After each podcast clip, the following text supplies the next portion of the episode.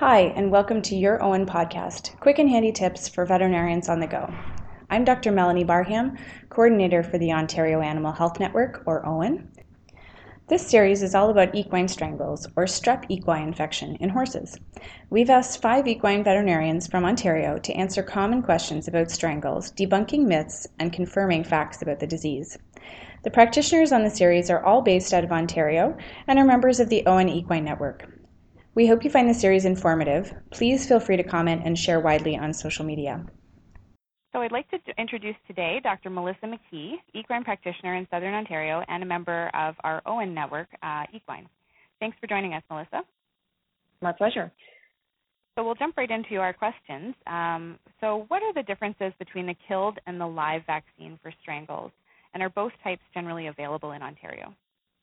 Well, there are two types of vaccines available in Ontario for strangles.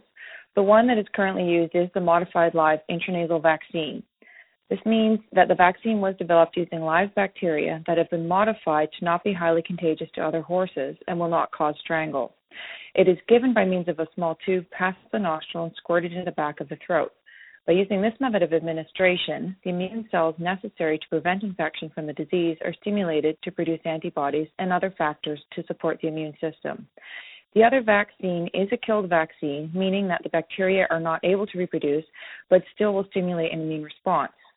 This is the vaccine that is given into the muscle and was the first form of strangles vaccination available. Subsequently, though, the intranasal form was developed and found to provide more reliable protection against serious infection. There is an increased rate of muscle soreness associated with the intramuscular vaccine, and at this time it is no longer available in Ontario. Okay, thank you.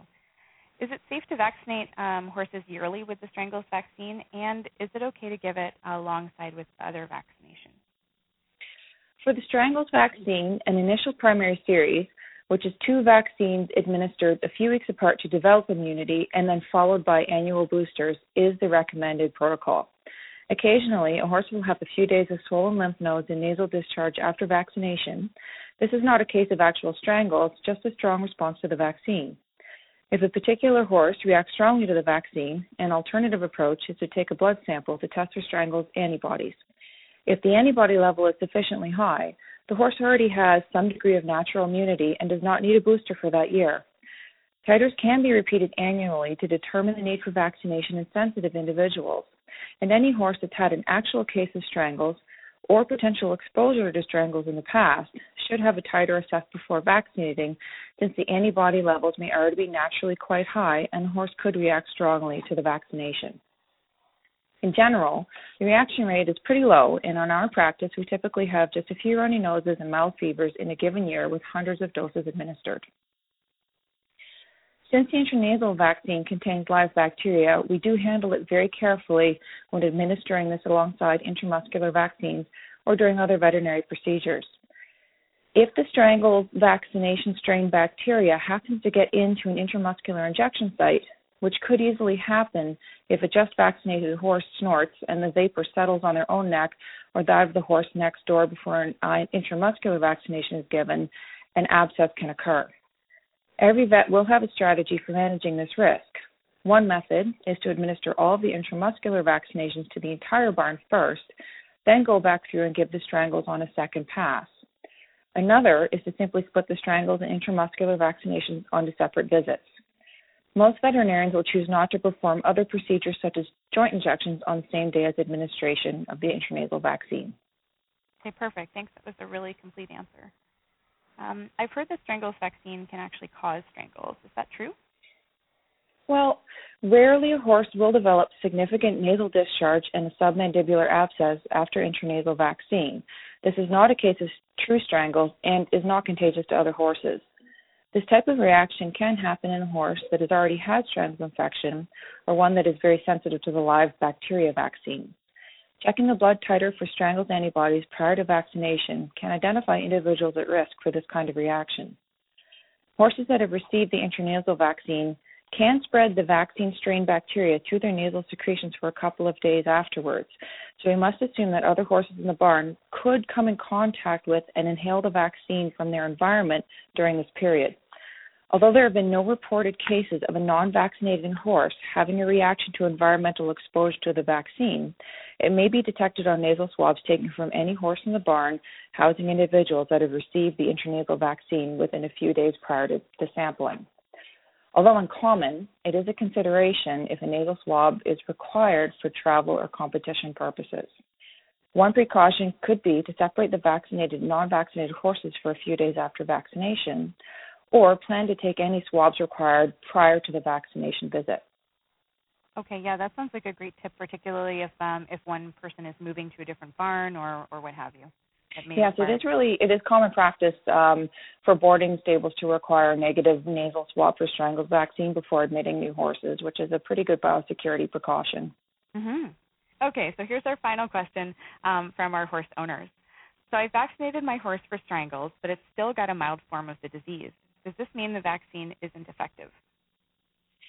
Well, many vaccines don't completely protect an animal from developing the disease, but they do serve to help lessen the clinical signs of damage done by the organism. This is the case with the intranasal strangles vaccination.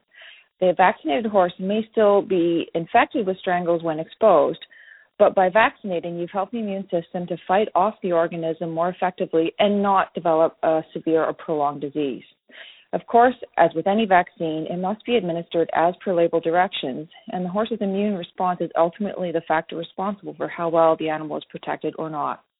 In general, the intranasal strangles vaccine is well tolerated and has a low reaction rate. Some individuals, including those who have had a natural case of strangles in the past, may be more sensitive to the vaccine and have a period of nasal discharge and swollen lymph nodes after vaccination. A blood test to check the strangle's antibody levels prior to vaccination can detect individuals who may be prone to these reactions. Precautions should be taken to prevent contamination of anti intramuscular injection sites at the time of vaccination, since inadvertent intramuscular injection of the vaccine bacteria could cause a local abscess.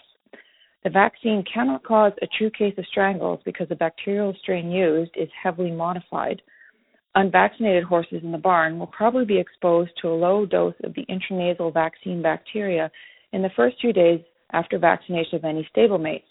This is generally not a problem, but could cause a temporary positive nasal swab. Overall, the more horses that are vaccinated for strangles within a population, the less likely an outbreak of the disease can occur because vaccination reduces the number of available hosts for the strangles bacteria. Okay, thank you. Thanks very much, Melissa, and thank you also to all of the horse owners who submitted questions. Thanks for joining us for the Ontario Animal Health Network Equine Podcast series on strangles. Check out the other episodes in this series at oahn.podbean.com or on iTunes or on our website oahn.ca through the podcast button on the upper right hand side. Other resources on strangles can be found on oahn.ca under Equine Resources. If you liked this episode or have a comment, please leave us one on social media or on our Podbean site.